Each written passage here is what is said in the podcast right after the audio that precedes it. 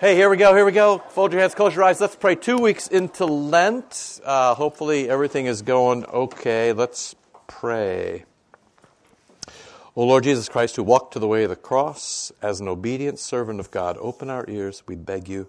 Teach us by your Spirit that we too may not rebel, but walk in obedience as your disciples, as those who have learned of you, who follow you, and who with the Father, Son, and Holy Spirit live and reign forever, one God, world without end. Amen. All right, good deal. Welcome to Lent 2. How's it going? You break your fast yet? You cheat? Okay, just checking. Uh, you know, just, just want to know how it's going for you. You know, you can tell who's fasting by what their grocery list looks like. Okay, uh, women's retreat is coming up. It'll be fabulous because we've heard the guy speak and we thought he was great. So uh, hipster guy from New York City, from Brooklyn. Tell your kids you're going to hear somebody from Brooklyn. It'll all be okay, right? So sign up. There's 21 here, but now's the time, as my grandma used to say, to fish or cut bait. Okay? I know, look at that. Um, and run with Lindsay to Soldier Field. I don't, that's just weird. Who does that kind of stuff? Uh, a couple of things to think about. Oh, you know what? I sent you a postcard. I'm willing to come for tea or something stronger if that's what your family demands. So, um, but over the next year, we'd sort of like to just pop in and see how things are going. Whatever you might, you just don't know what, what it might be, you know. So uh, one of us would like to pop over and see it, just with no particular agenda, just kind of generally. It's fun to do every once in a while, but with you know 400 families, it takes a little while or something like that. So we'll have to go. All right, uh, come on, come for dinner on Wednesday. I think that was the biggest crowd we ever had last Wednesday. That was kind of fun. Karen, you make a dinner suggestion for Wednesday. What's going on over there? You know, you're the second person who's asked about pop in. I used it as kind of like, hey, I'm going to pop in. And so you're the second person in two days uh, who, of similar demographic and gender, who have, who have wondered about pop in, as in the pastor just shows up. And people have horror stories about the pastors just showing up, right? So I'm not just going to show up. Pop in would be you would pick a pastor, Karen, and you would say, can one of you make a very specific appointment? For under 60 minutes to come and see us on a day that we select, then we would say yes, that would be the definition of pop in. All right, good, just a second. Russia. Give money to Russia. Give money to Russia? Yeah. Uh, I got. I wish I had a. You know, this is if I was more technical. The bishop sent me a picture of there was a car that rammed in the door of an airport in Russia this week and drove all the way through. Did you see this on YouTube? It's all over the place. You saw this? They said they thought it was Pavel Zayakin, but then it turned out not to be. Pavel Zayakin is the guy that we've bought several cars for. Do you remember? Last time he sent us the picture of the car going through the forest fire. Do you remember this? The, like the flames were over the top of the car. Just driving along like, you know. Of course, if you get out, the wolves will eat you, so I understand why you wouldn't, you know, want to get out at that point. But it's different being a pastor in Russia. Um, the organ guy came. Now this is here. This is why it's great being at St. John. Okay, the organ guy came and he goes up and he looks at the work that Dave Muma, Rich Wren, Don Raisler, Marty Johnson, Palmer was there. Who else you got? All those guys. Uh, Jim Butcher, of course, right? The guy says, I've been doing this 30 years. He said, This is the best job I've ever seen. He said, and this is what he said. He said, Yeah, I know. He said, he said, because they did it according to the directions. He's like, usually I have to cut them off and reglue them and twist them around. I mean, I was up here watching. I mean, these guys were all furrowed, but it was perfect. He came in and started working. So congratulations all around. Well played. I mean, that's really that's really great. So I know a blower's in. A few things are being delivered. Life's good. Snow tomorrow, so you know who knows. But it'll uh, we'll keep going. Okay. And the alert guys, you know, went out and, and men and women, you know. Um, went out and, and did some more work, so we're grateful to them. They're kind of the go to guys now in the district, so it's kind of fun to uh, see what's going on there. Okay, anything else? Did we do it all? We think start to think already now about the, the week after Easter. There's going to be a big brunch here. It's 150th anniversary of St. John. So plan to come. Yes, we did it intentionally on Low Sunday, the lowest attended Sunday in the church here, because Jesus is so good to you and rises from the dead, you don't have to come back to church the next week. We know this, right? So in the church, that's called Low Sunday. And then we're casting around, we're thinking, hey, you're not doing anything else because obviously you're not coming to church. You might as well come to brunch. So it'll be a different schedule. There'll just be one There'll be a Saturday night, but then on Sunday, just one service and then, the, then playtime the rest of the morning, okay? So, okay, good. Questions about anything? You got questions about anything? We're missing people on spring break, I know, but it's fine. It is what it is.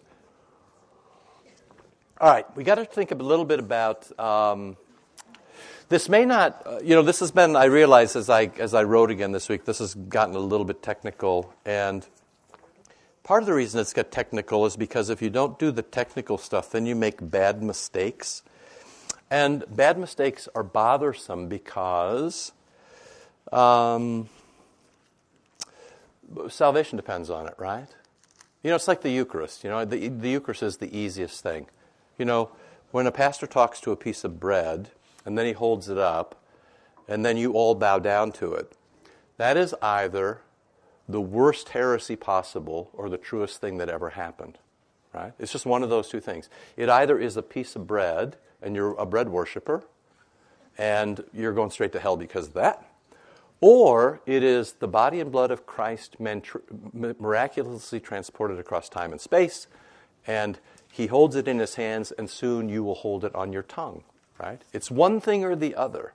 And it's those kinds of things that matter. And if you get a couple of basic things right, so I'm going to, I think if I can draw, I can tell you.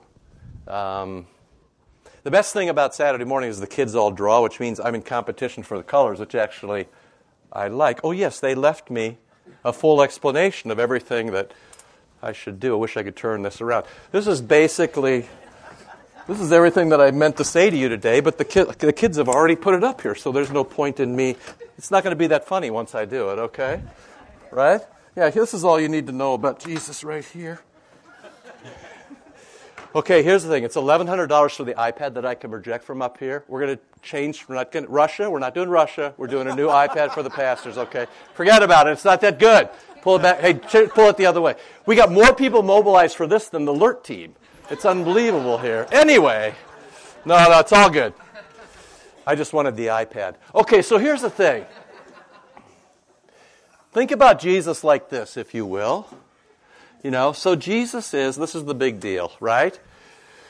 Jesus is one person. This should not be complicated. You're one person, Jesus is one person.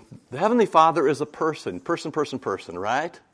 And, you know, there's different names for this. Um, hypostasis, nous. They, the names change across languages, of course, but even across borders, that makes it difficult. But we're making a single claim that this one person has inside a human nature and a divine nature. That's what makes Jesus the one off. You are a human person with a human nature. And in some sense, despite all that's happening in the 21st century, we're all the same. How about that for going countercultural? right? In some sense, the church says we are all the same. Yes, you should observe all the differences and diversity with respect, right? A Christian can never be cruel. However, um, the church also says we already knew that, and also it's important for you to pay attention to the fact that we're all the same. One person and one nature, a human nature, right? That's everybody. However, Jesus is a one off. Jesus is one person with two natures. Okay? Now, there are three things that we have to pay attention to, and if you get this, you'll get everything right, and if you get it wrong, you'll be always in Heresyville. Okay? So, there's a couple of things to think about. One is how these natures relate to the person. Right? How do the natures relate to the person? So you're one person, one nature. This is kind of theoretical talk, but at least just kind of tuck it away. So when somebody says, no, when you say that at St. John, we burn you at the stake, you'll at least understand why we do what we do. Okay? So, wow, apparently there are some of you who are either in fear or thinking about burning somebody else. So, um, one thing is how, how, how human and divine relate the person. Another thing is, is how these two things talk to each other, how they cooperate, what they do. If you have two, how do they work together? You don't have this trouble because you only have one, but if you have two, how do they talk to each other? And then the third thing, how do they um, both work toward the work that Jesus is doing, primarily um, Jesus on the cross. So in Acts, for example, um, they say things like, You killed the Son of God. You killed God. And how does that work? Because I thought you told me that God doesn't change and He was eternal. So you see, this actually matters how these things how these things work out because otherwise you get very confused by Scripture. And then what happens is when you get a, you get something in the in, in the New Testament that says something like God died, just make it as short as I can. When it says God died, then suddenly what you, what you might do wrong, instead of thinking about these things, you might chip away like those heretics we saw and said, well, then he wasn't really God. Or we say, uh, or, or Jesus forgives sins. Who can forgive sins but, but, but God alone? Okay, then Jesus wasn't, well, he wasn't really God. Or he wasn't really man. You know, God dies on the cross. Well, then he wasn't, he wasn't, he wasn't really God. He wasn't really man. And those, all the heresies boil down to saying he either wasn't really a human being or he wasn't really God. The great confession of the church is he's both at the same times and they work it out. Okay? Make sense? So there's really just three things. It seems kind of technical, and I gave you a Latin, and I've already repented of that at the first service. But um, you know, these are this is you have to figure this out. Otherwise, you'll say the wrong thing, which is not helpful. And you know, everybody can make mistakes, but then when people sort of, you know, make a denomination out of it or make a heresy out of it, Jesus is not really God. Jesus just pretended to be God. Jesus became God halfway through. Jesus was never really a man. Um, he started a man, but he became God. He left his. He just pretended to be a man. He was really. He didn't. So God didn't really die. Jesus didn't really die. How do we talk about all these things? It's Lent, and this is this is the time to talk about it. So it's basically these three things. How does the how do how does each nature work with the one person?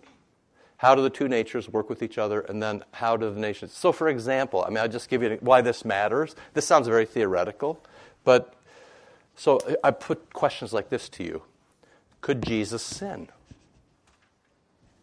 Right? Could Jesus sin? Like the temptations last week. Is the fix in? Or does Jesus, uh, could Jesus be just like the first Adam? Could the second Adam be like the and and you know, yes or no? Or when Jesus does a miracle, what's at play? Is it just because his humanity is uncorrupted?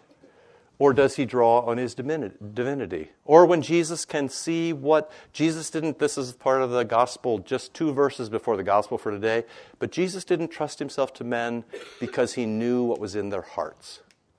It's one of the things that none of you can do, which everybody, this is the most interesting thing in America right now, everybody apparently has the prophetic gift of seeing everybody else's heart, their motivation.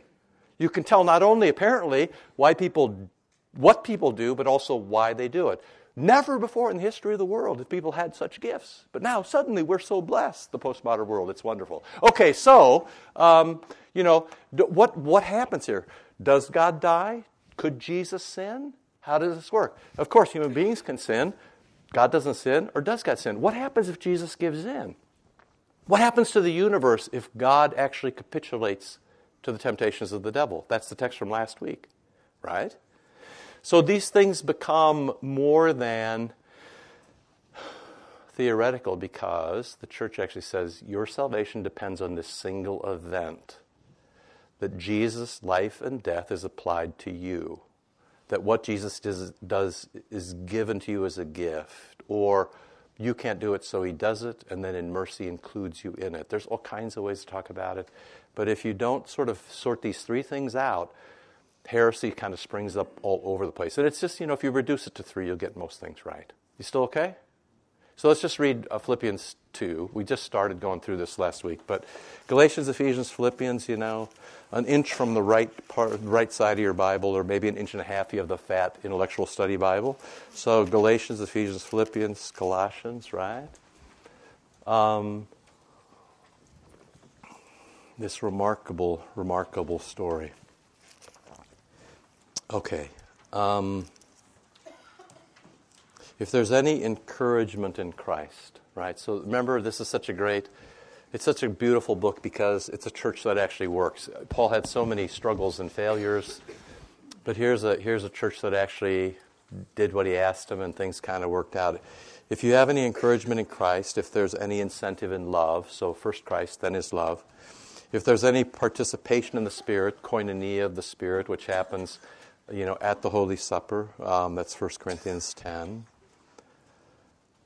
Complete my joy, which is, you know, I'm sorry, any affection and any sympathy. So this idea of um, loving other people and being kind to them, but also bearing each other's burdens. This is all straight Jesus stuff.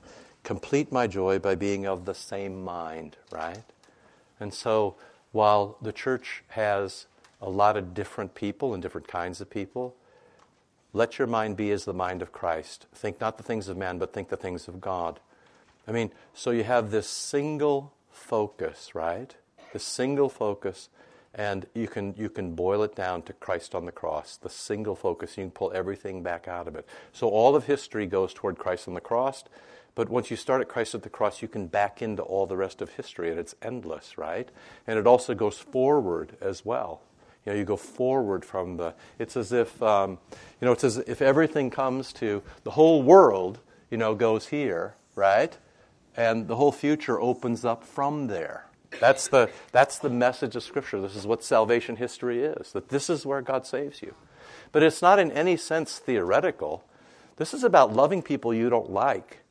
This is about you can all have your opinions, but at the end of the day, everybody agrees with Jesus. You notice that it doesn't say you should have the opinion of the pastor, or you should have the, uh, uh the opinion of a committee or a board. That's not what it says. It says you should have the mind of Christ which, of course, he's described previously as a lot of maturity, a lot of love, and a lot of obedience. Maybe we'll go back there at some point, which he talks about as being the best life. And you thought it was Tony Robbins. No, no. Right? Do nothing from selfishness or conceit, but, and then here's the key humility, count others better than yourselves. Now, humility is going to be the key. We've talked about humility a couple years in a row. Just kind of the short course is you remember that if you want to be humble, you don't chase humility, right? Then you get the old cliche of being proud of being humble. So, how, what, how do you get humility? How does humility come to you as a virtue? Humility comes from memory and gratitude. So you work backwards, right? So if humility is the end game, right? And this would be, you know, maybe the ultimate virtue if you can if you can if you can talk about it as love, and then the worst sin being pride and every other sin can be pulled out of that. You work backwards to memory, and then automatically that gives you gratitude, right? So you this is you aim at this and you get this and then you get humility. That's how it works, right? So if you want to be humble, you don't add you don't you don't aim at humility. You aim at memory, which is why every time you come to church, we remember. We tell the same story every week. We tell it in a different way, some parts of the story are always told, told, the same Lord have mercy, Christ have mercy, Lord have mercy. Some part of the, the proper, some part of the story is different, so the reading is different every week, but it's the same story. And the story is all going here. This is where the story is going. So if you want humility, first memory, and at some point, your tired old rotten heart is enlivened, is melted, is warmed, right? And for that, then, you say, Whoa, I guess I'm not God right? And humility boils down to love God and serve your neighbor. Right? So this is all this is all packed in here for churches who know what's going on. Now, he uses Christ as the great example of this humility. Right? right? So, but in humility, count others better than yourselves. Love others. Serve. Um, it's interesting because we had a uh, new members class that was great in a weird way yesterday, which is we didn't do anything that I thought we were going to do. Uh, but the great part was that so, such a range of things came up. But I was reminded again, and this wasn't a question, but I always sort of inserted the whole notion of rights in the church. With Pope Francis and everything's happened in the Catholic Church, in, Amer- in the American church as well, Protestant churches, rights are always a big deal. There aren't any rights in the church. Just so you, just so you remember this, right? There are no rights in the church. Rights are a political overlay from, from, from somewhere else. In the church, they're only slaves. When you become a Christian, you become a slave, right? Douloi. You become like midwife, right? That's, you know, this comes from the Greek. Um, for, for being a slave, you're a servant to another person, right? A doula. It's, a, it's someone who serves somebody else. There's nobody who has, everybody's a slave in the church. And everybody is voluntarily in service to everybody else. That's how the church works. That's who Jesus was. Jesus was voluntarily in service to you, God and man. So here it is, right?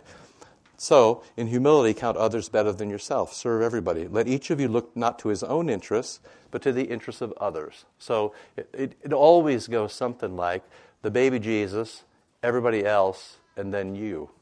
It always goes that way. You'll never be better than third in the church. Right?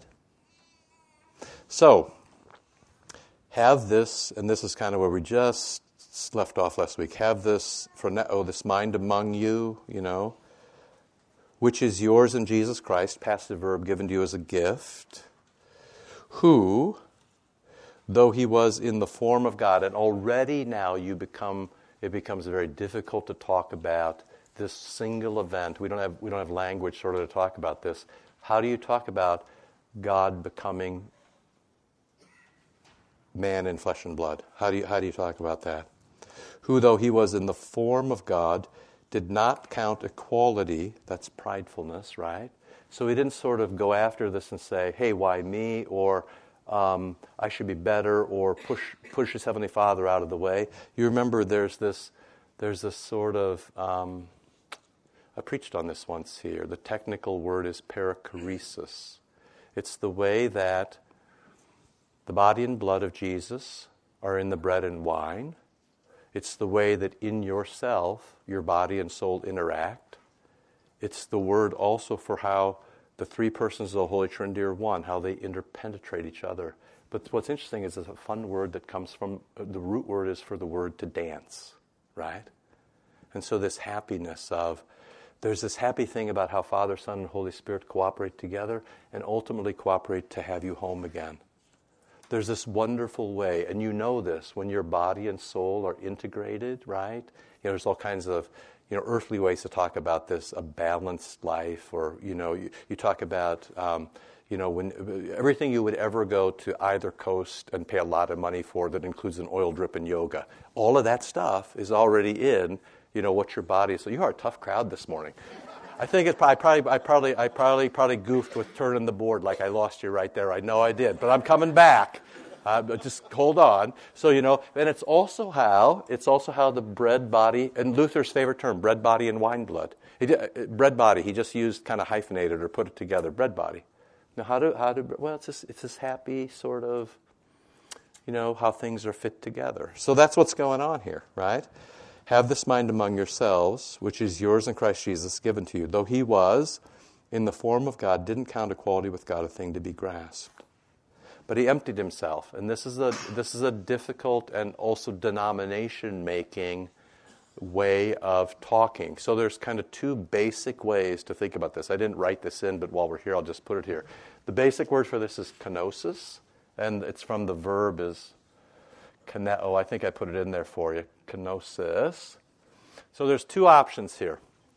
One is that on the way to the cross, um, Jesus left his, all his divine attributes in heaven. This kind of uh, this is not the usually the Lutheran way, although there's ways to talk about this that can be very interesting. But basically, Jesus did all that he did just like you did, and so he never sort of appealed to his um, in, the, in, the, in the sharpest sense. He never appealed to his divine nature. So basically, this is broken, right? And he did all that he did as a human being. In some ways, it's kind of comforting, but it sort of it means that these two aren't talking very well, right? The other way um, that Lutherans normally talk about is that Jesus has them, but he doesn't use them. Or only, he has them, but only uses them at the behest of his heavenly Father. So, how do the miracles happen? He prays, and then with prayer, the miracle happens. So he draws uh, at the will of the Heavenly Father upon these things. We can talk about this more if you want, but it's basically, you know, what does it mean to empty himself? In one sense, you can talk about it how the two natures work. In another way, you can simply, uh, there, there is also a parallel with humility where you say, he emptied himself of, you know, his own way and was totally servant to his Father, right? You still okay? This is as technical I'm going to get. This is the kind of question that they're going to ask the vicar next year. You know, in your fourth year, you have to go in and have an interview where basically it boils down to three professors torturing you for an hour. And the better you do, the harder the questions get. And they actually have done this for years, so they have lists of unanswerable questions. But they will say to something like the vicar, name the three genuses, Vic. And then he'll be like, genus apotelesmaticum, genus idiomaticum. Well, what's that other genus? I wish I could remember. They're like, Zap, North Dakota. So, um, and not to burst your bubble, but uh, you might have been going to Zap anyway. I don't know. I mean, who knows the mind of the placement committee, right? So, in any, in any case, you should at least think somebody has kind of thought this through. Um, because what happens is usually heresy appears on the far end, like when people, you know, the, the Jehovah's Witnesses arrive at your door and they tell you that Jesus isn't really divine. It's like old news. You know, we heard that already in the first. century. The church has already worked that out. You got you got you got to know sort of what's happening. So, have this mind among yourselves, which is yours in Christ Jesus. So, think like Jesus, right? You follow Jesus, think like Jesus. This is how Jesus thinks. Um, he didn't count equality with God a thing to be grasped, the very first sin, right? That's the only sin. Adam's sin is to say, I'd be a better God than God. It's Adam's sin. It's the only sin there is. Every time you sin, you basically say, I have a better idea, or I'll have it my way, or I'm a better God than God. That's the only sin, right? So, avoiding that, he doesn't count equality with God a thing to be grasped, but he emptied himself, taking the form of a servant, being born in the likeness of men. Now, these things form a God in likeness of men. You just have to you just have to realize there's just one there's a one off here. And how are you going to talk about it? You certainly talk about him being fully God. Well, the church solves it this way say everything about a human being that you can say, say everything about God that you can say. Say everything you can say, and then it'll all work out. And sometimes, you know, it's not going to, all, all the fine print isn't going to work out well for you. You're not going to be able to comprehend all that God does, which means you can't sort of chapter and verse it down to the footnotes. You can apprehend it, you can appreciate it, you can begin to understand some things. But you cannot sort of plumb the depths of God. You just can't do it, right? To, to have a God that you can, if you can plumb the depths of God, He's no God. You're God. Right? This is, these things are sort of easy when you kind of get to the end. If you, if you can get all the way to the end of God, it's like getting to the end of the internet. If you can get to the end of the internet, there's no internet. Okay, that's all you need to know. Ask the Russians. But if you and if you can get to the end of God, there is no God. It's just your projection or creation of what God is, right? So, um, you know, God becomes a servant. He becomes a man, and he was humbled. He and being found in the form. Sorry, and being found in human form, he humbled himself. There you go. He humbled himself and became obedient unto death. Now, here's the thing. The other thing is, you know, and I've said this to you a gazillion times, but I really want you to believe it. You know, obedience is not a punishment. Obedience is love. Love is obedience. To love is to do good. To love is to be obedient. The best thing that could happen to you, the best thing that could happen to you is obedience. You know, this is why, you know, we come to Lent and there's fasting and there's prayers and there's extra alms and all the things you think about. These things are not punishments. These things are not evils. They do cause discomfort because they rub against places where you and I are not fully given to Christ. But I'm telling you, and I, you know, I've, well, I've disagreed with people who, uh, well, forget about that. Push that aside. Is my, I just about, Mr. Freud, I just about, I just about um, lay down on your couch. So here's the thing love and obedience are the same. The Lord doesn't ask you to obey because He hates you, He asks you to obey because He loves you. It's just better for you if you don't tell lies. If you tell lies, your life is going to be horrible. If you kill another person, it's going to be. If you're eaten up by envy, if you can't be happy with what you've got, you're always going to be miserable. Right? The Lord doesn't tell you these things to torture you. The Lord tells you this because this is what Eden looks like, right? The Ten Commandments are God looking in the mirror. This is what God, when God gets up in the morning to shave, for those of you who think he doesn't have a long beard, he looks in the mirror and this is what he sees don't lie, don't cheat, don't steal. Be faithful to those around you. Be happy with what you've got. Carry on, right? Obedience is a joy. It's a, so you shouldn't hear these things. Humility, you know, in the world, humility and obedience are seen, you know, we, we kind of admire it in somebody else, right? We can admire Mother Teresa, but we wouldn't want to be Mother Teresa, right? We admire people who, um, you know, who do something, who are true, who sacrifice for somebody else. By tomorrow, they are old news, right? We do not privilege this in the world because it just, you know, it isn't that exciting. And by the way, in the world, everything bo- boils down to power. At the end of the day, what is satanic boils down to power.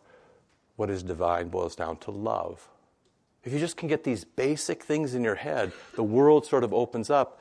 And it's important then you, you know, we're not, if you define your marriage, for example, or your relationship with your kids in terms of power,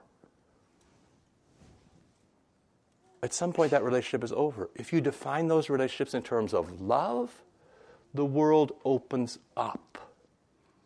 And obedience or humility is no more than, than Jesus saying to you, Look, look what happened, right? Look what happened. I obeyed my Father, I went to the cross, He resurrected me, and the world was reborn. Right? And so He says to you, Look, you can have this same life. You live in love, you live in honesty, you live in faithfulness. You touch good, you don't touch evil. You're reborn, and the world opens up. And of course, our problem is that we measure things. We're so, we're, we're this, this, this is why it's so important to come to church because otherwise you'll always measure yourself by what you see around you, what's on your phone, what's on television, what your friends say, what you read, right? And, uh, and coming to church is the rehearsal of that delivers gratitude. You tell the story in a different way, which delivers gratitude, which delivers humility, which acts out in love. So that should have been the last thing that should have gone. And now finally, you're in the mind of Christ. You with me still? If you can carry this around in your head, it's a way that you can make sense of the world. This is how you can make sense of the world. Because sometimes the reason that sin is so appealing to us is it looks like a way out. It looks like the right way out. Last week, when, when um, the devil is tempting Jesus, the reason it's so interesting is that it looks like the way out. If only you will do this, you won't have to go to the cross. If only you do this, you can have all the power that a king has, all the kingdom of God, right? If only you will do this. See, it looks like a, it, these things always look like a way out. The point is, they will destroy you. These things will destroy you. Hate will destroy you, right? Love will preserve you. Pride will destroy you. If you don't believe me, turn on the news tonight. We will watch the latest example together. Pride will destroy you, right? So, um, this is all an act of love for Jesus to take flesh and blood and not just to tell you. So, the word, words, right? He tells you. But at some point, the Word incarnates and He shows you, for you who are visual learners, right? You know, you have the same chance now as an auditory learner. Congratulations. Okay, so here it is. And for you who think about this all the time, this is what you should think about. Have this mind among yourselves, which is yours in Christ Jesus. It's already been given to you in your baptism. It's given to you in the liturgy. It's given to you in the Eucharist. Who, though he was in the form of God, didn't count equality a thing to be grasped he emptied himself. He took the form of a servant. He humbled himself. He became obedient to death, even death on the cross. And then you always tell the rest of the story. Therefore, God exalted him and bestowed on him the, the name which is above every name. That at the name of Jesus, every knee should bow. If you ever wonder why we genuflect at the altar or make the sign of the cross, or bow at the name Father, Son, and Holy Spirit. There's about three times today where, you know, the proper thing to do is uh, you know, this is just halfway to putting your knee down. But I mean, it's here in the text. At the name of Jesus, every knee on earth, in heaven, and below. So this is happening in heaven and hell and on earth simultaneously. Um, some places with more happiness than others, right? But I mean, here it is in the text. So when you say, you know, people occasionally will say, you know, why do you genuflect? The answer is the text, the text, at the name of Jesus. And you can go places where, you know, every time Jesus' name is named, you see everybody sort of. Or, you know, your old, um, I went to, I told you I went to St. Mary's. You know, we were outed immedi- immediately at, at because um, we all walked into the chapel and everybody else, you know, did what your grandparents used to do, or at least your great grandparents, which is they reverenced the altar before they went in their pew. And of course, we were Lutherans and we just sort of stumbled in, and then people were like, the Lutherans are here, right? so I don't know, it can happen to you. Therefore, God has exalted him and bestowed on him the name which is above every name, that at the name, and this is very interesting, at the name of Jesus, his human fleshly name, the angel, Matthew 1 or 2 ish, in there somewhere, the angel comes to Joseph and says, Call his name Jesus because he'll save his people from their sins. So, the most important thing that Jesus does for you is to save you from your sins, right? In heaven and on earth and under the earth, and every tongue confess, technical word, say back to God what he said to us. So, God says, I love you. Um, you say, You love me. God says, This is my son. You say, This is your son. God says, Stop sinning. You say, I should stop sinning. Yeah, uh, God says, I forgive that. You say, You forgive me, right? The, the Lord says, Let's go on. You say, Let's go on. Right? That's what confess is. You say, you echo back to God what God says to you. So at every tongue confess that Jesus is Lord, Jesus Christ is Lord. And there you get then the full bit, our Lord Jesus Christ. You get all three. Lord, um, you know, in the small letters goes with King, which is good because we get all sorts of talk about the kingdom of heaven, but it goes very easily to capital letters, Lord who makes covenants, right? Jesus is the name that you use when you need your sins forgiven, and Christ is the name for one who is anointed, uh, prophets, priests, and kings, right? Or the Messiah. So you get the full confession of Lord Jesus Christ the fulfillment of salvation history, who comes in the flesh born of Mary, who comes as King of heaven and earth save you. It all fits together, right? You only need about 10 verses to be a Christian. This is, this is genius stuff, but you have to see all what's going on here, and if we don't sort of get it. Okay, now we got two outlines and four minutes left. So here we go, right? And you thought I wouldn't finish. Okay, so um, seriously, I can do this. Number 10 God wants to be tender with us, right? We did this. And so he puts himself in all different places, including the flesh. There it is. Philippians 2, that's number 5. That brings us to the two natures. We did that.